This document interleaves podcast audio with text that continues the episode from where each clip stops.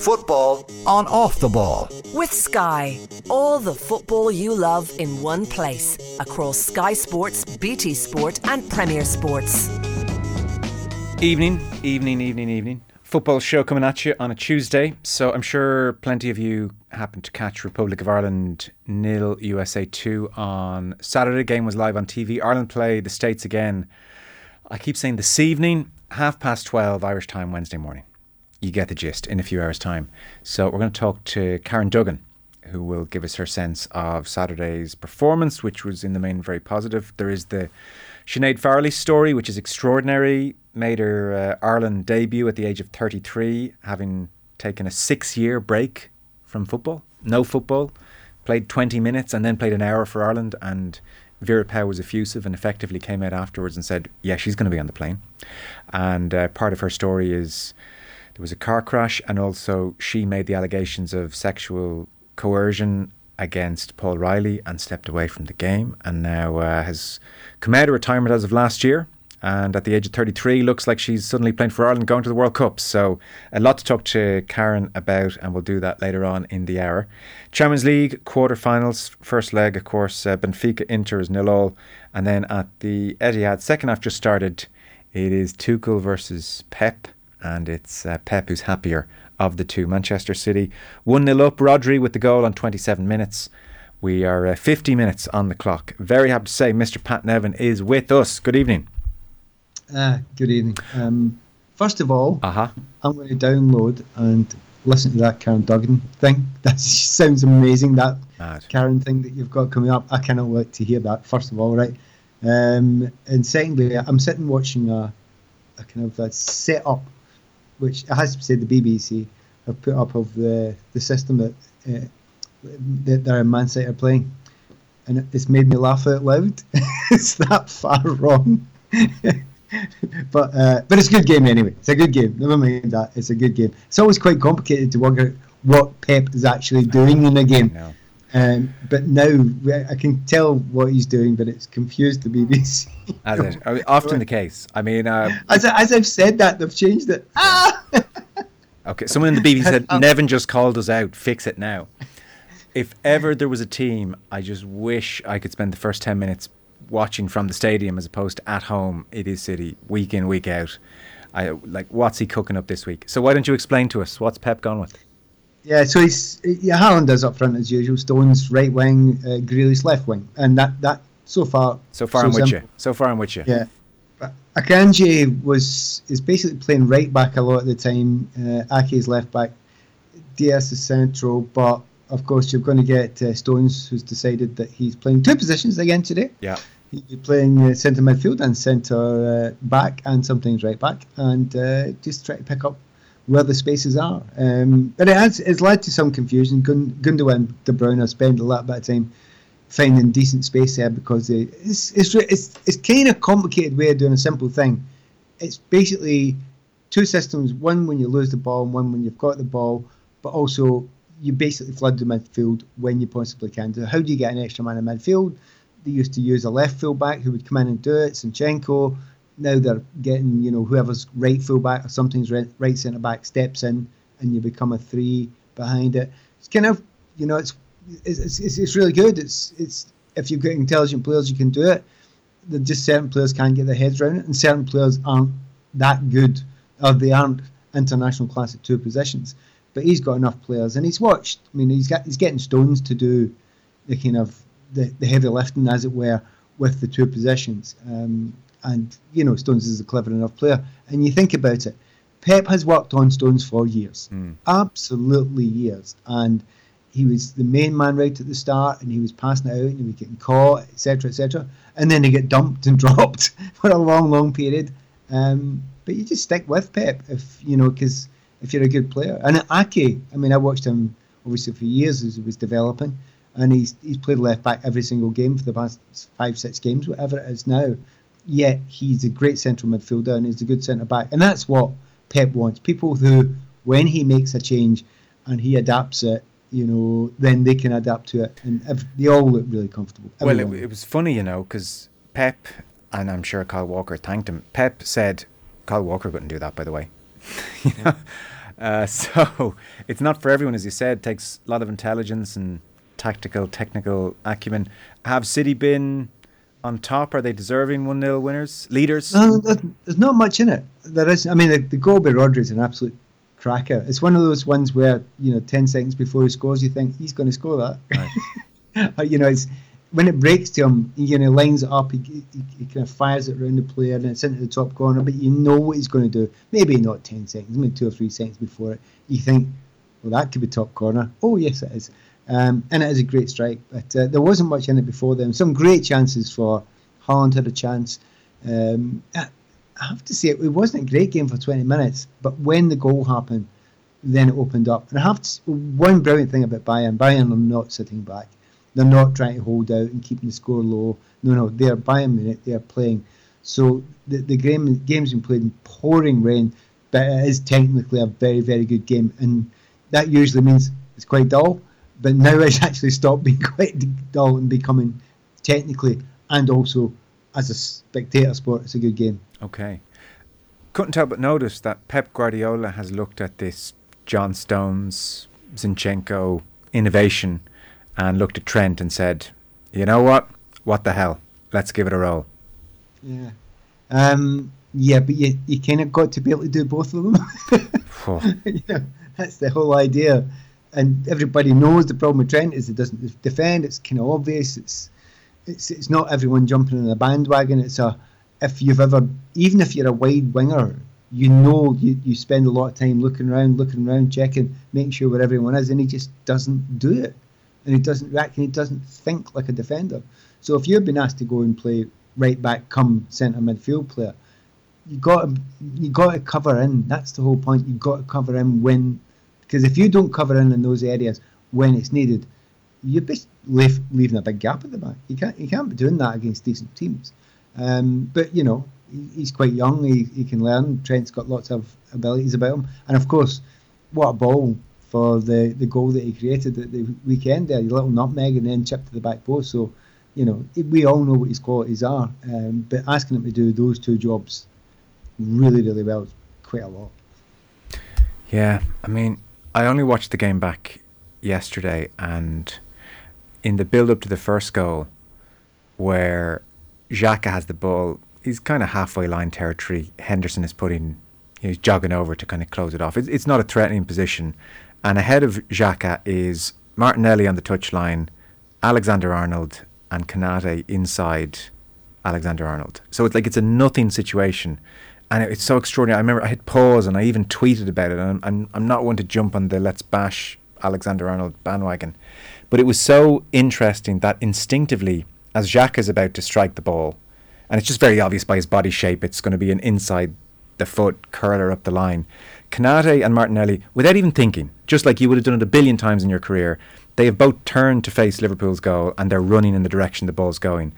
And Alexander Arnold is in between them and he is just standing completely square. He almost even half takes a, a like a half a step forward as if in some kind of I'm going to spook Xhaka away, uh, even though he's 20 yards away from me. And I just hit pause and you look at the two body shapes and ball goes over uh, Alexander Arnold's head, and suddenly it's like routine nothing situation into Liverpool have big problems, and then the goal comes from it. And I tweeted about this. I just said I don't understand how at 24 he's still making these decisions. And then I finished up by saying I've just finished the 90 minutes. I think he may have also been the best player on the pitch uh, on the ball. So I don't know. At 24, Pat, we're starting to get into scary territory when those situations are being so badly misread. No, you just get the feeling that he, in a perfect situation for him, he would play play in a three-four-three. He would be a wide midfielder in a three-four-three. You know, come back sometimes, but you don't need to do that most of the time.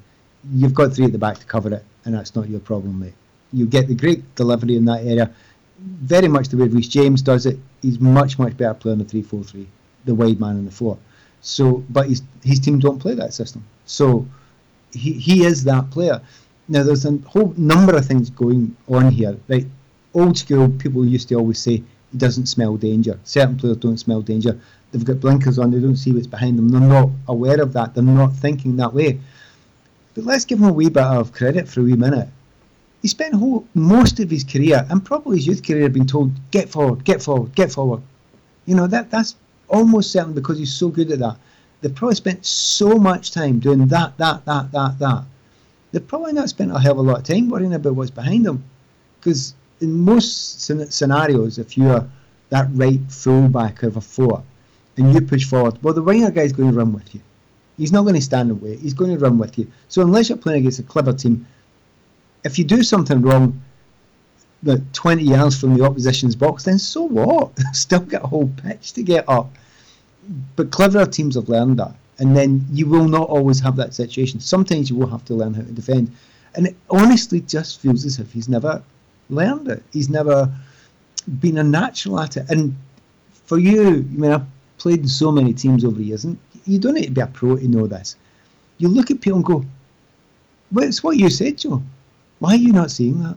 I, I don't get why you aren't seeing that. Mm. Because I, am sure I'd have seen that when I was 13, mm. you know, playing. I would have seen it. I would have felt it. I'd have known. I might not have been able to stop the guy, but I'd have known where the problem was, and I've, I've got there. So I think the, the training that you go through academies, if you're a specialist and really good in one area, they push you on. And well, he's done really well. He's become an England international, and he's one of the best in the business going forward. But they've just left a big, big gap in his education. He shouldn't have done that. So it's unfair to him, and also he should work on it. He really should work on it. I never, I never hear, you know, Klopp saying, "Oh, by the way, we're really talking to him about it. We're yes. talking about covering." We never hear him saying it. You want to hear somebody saying that because if you say that on camera or to a newspaper or having a press conference afterwards, I promise you, the first person that's listening to that is the guy you're talking about. He's hearing that back there. Yeah. And in his post, and then you'll listen. In his post-match interview, it was, put to him that that goal came down your side, and again he said, "Well, look, has to come down some side or through the middle. That's how football works, isn't it?" And I thought, no, that's that's not that doesn't explain away this. I uh, don't want to marinate in the, uh, you know, uh, assault on his reputation because he, he, gets a lot of stick and there's lots of bad defending out there. So park him for a second. For you as like an exponent to wing play, I was really curious to ask you about the build up to, oh God, who finished it? The little um, scuffed kind of uh, finish in the game. It'll come back to me. Sorry, head like a sieve. Uh, yeah, but it, it was it, it started, and it's probably the, the piece of footage which caught your eye more. The sack, the bit of Saka movement where he, he comes in off the wing. Robertson oh, slips. Oh, yeah, yeah. Insane Robertson. Yeah. yeah, so Robertson slips, which exacerbates it. But that that Saka, eh, that little internal run, I, I think it's a real maxim, and it came in. The, it was in the documentary, I think, where you know one of Arteta's pet hates is winger taking the ball square from say right back, as it would be in that instance, with defender up his backside. Because what can you do? You're you're penned in, you've nowhere to go. So that so he he likes it. He's a real. I'd say he's coach Saka those internal runs. Did you like them? Like it, it was so effective. I couldn't believe how effective it was for something that looked so simple. Uh, I was one of those players and still don't understand why others aren't. I didn't care, right or left. I had no preference to go right or left, inside or outside. None at all. Okay. You should be good enough with both feet. You should be balanced enough to go both ways. And you know, you watch. I mean, the classic example is Hakim Ziyech. Yeah, good luck watching him try to get down the line, like you know, because it ain't going to happen. And there's a lot of players. Man United have got a problem with one or two there yes, as well. Yeah, we talked about it. Yeah. So, so, you know, you should be able to do both. Now, you'll have a slight preference for one, but if you've got a slight preference for either going inside or going outside, you either a work on it or b just do the other one quite a lot so it develops space a little bit. Anyway, Saka, he's been clever. He's been really clever about it. He's taken up, and it's not that he's dummied to go inside. He's ran inside yes. and got into a good area. That that's a quite different thing. He's almost doing that, um, you know, inner over um, underlap on his own. Yeah, yeah. Is it so? That's kind of quite unusual. But then I, we're talking about the different systems. If you do play a, a three-four-three or something like that, if you're one of the wide wingers, you're not actually a winger. You're you're a wide attacker. So you go back to the you know Thierry Henry. He used to do that in a different kind of way with mm. pure pace. But he used to come in in that area, and then he was coming in and flying in towards goals and score, and he just looked like you know a left attacker as opposed to, and that's what Saka's got. He's got lots of the tricks of the trade.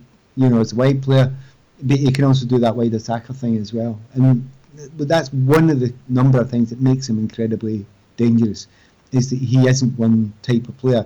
You, when you know exactly the type of player and what his go-to movement is, it's kind of easier for a fullback.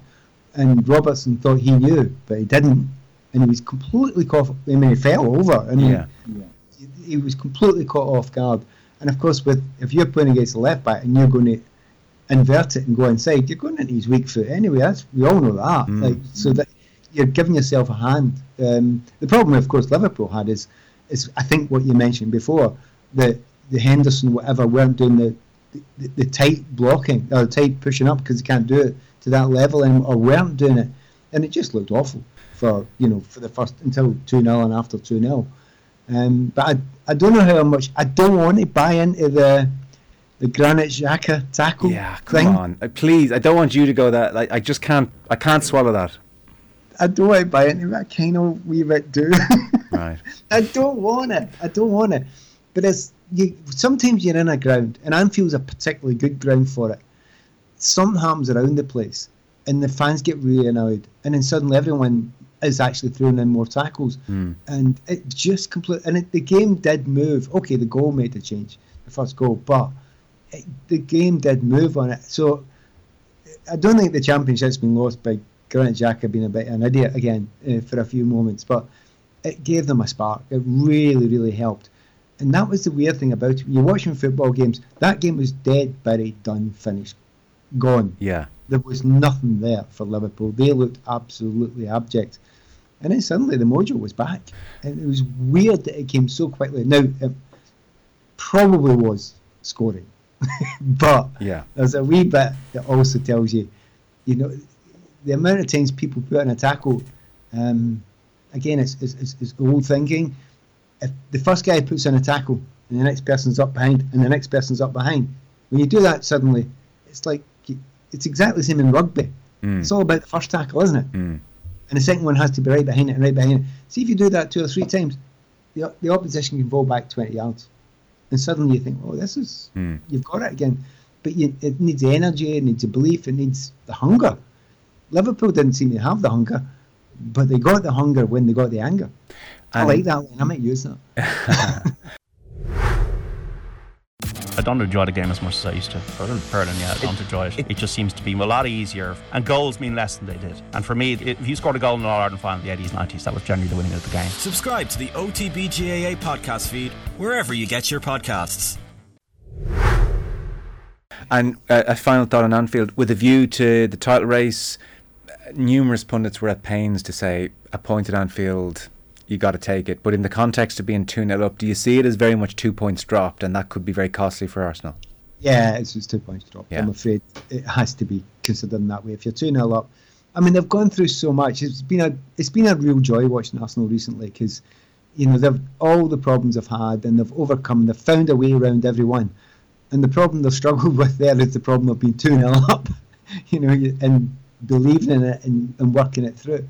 Um, but that was it will happen. You knew it was going to happen. Something was going to happen. It's still not out yet. I mean, Arsenal have got it in their own hands. Man City have got it in their own hands as well. It has to be said. But they've now still got it in their own hands. And if they expected to canter to the end of this, um, with you know having that cushion of points, I, I, I a they would have been kidding themselves on. But b there is no way Arteta expected that. He knew that they were going to have this fight. Here's a question Why can't I be as lucky in life as Frank Lampard? What you mean? Good looking, wealthy. Ah, man. And, and apparently 5 million euro net just for the end of the season. Uh, That was what uh, was reported in Spain, apparently. So, well, the, the the money will mean nothing. Well, honestly, will mean nothing. I mean, 5 million net always means something, but I take your point.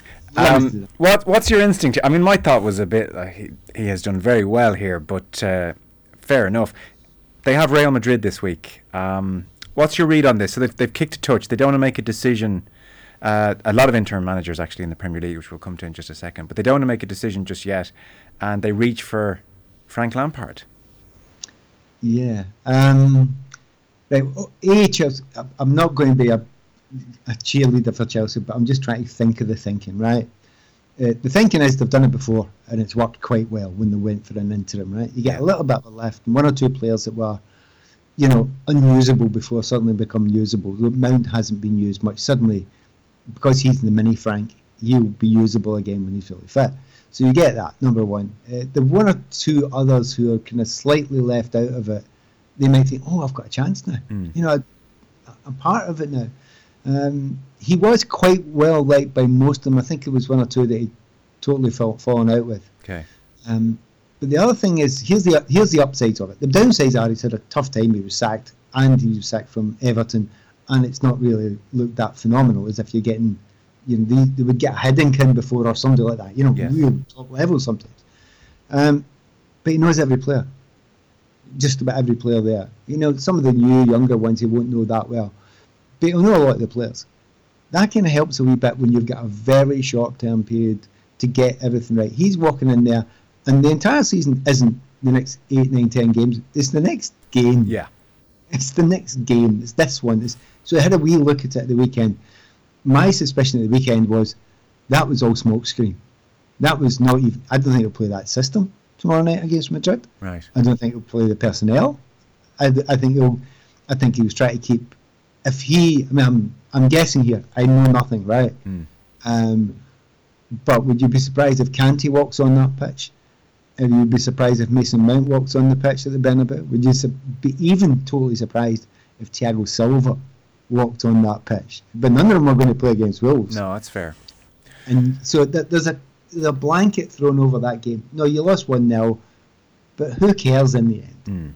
They're, good, they're not going to do anything this season in the league.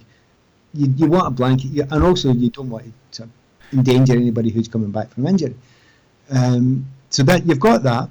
The other thing you've got on top of it, and this this is because I'm almost taking for granted, we get the negatives right. we get, like, we all get you, them you, right. You, you picked up on that, did you?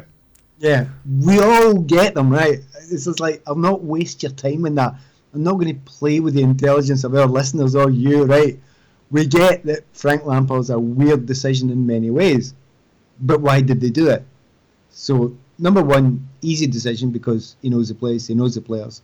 Um, that kind of helps. It's short term, gives the whole place the lift, takes the pressure off the ownership, who were beginning to come under a bit of pressure you know. But the pressure's gone now because everybody loves Frank at, at Chelsea Football Club, and the fact that he's actually got a number come through.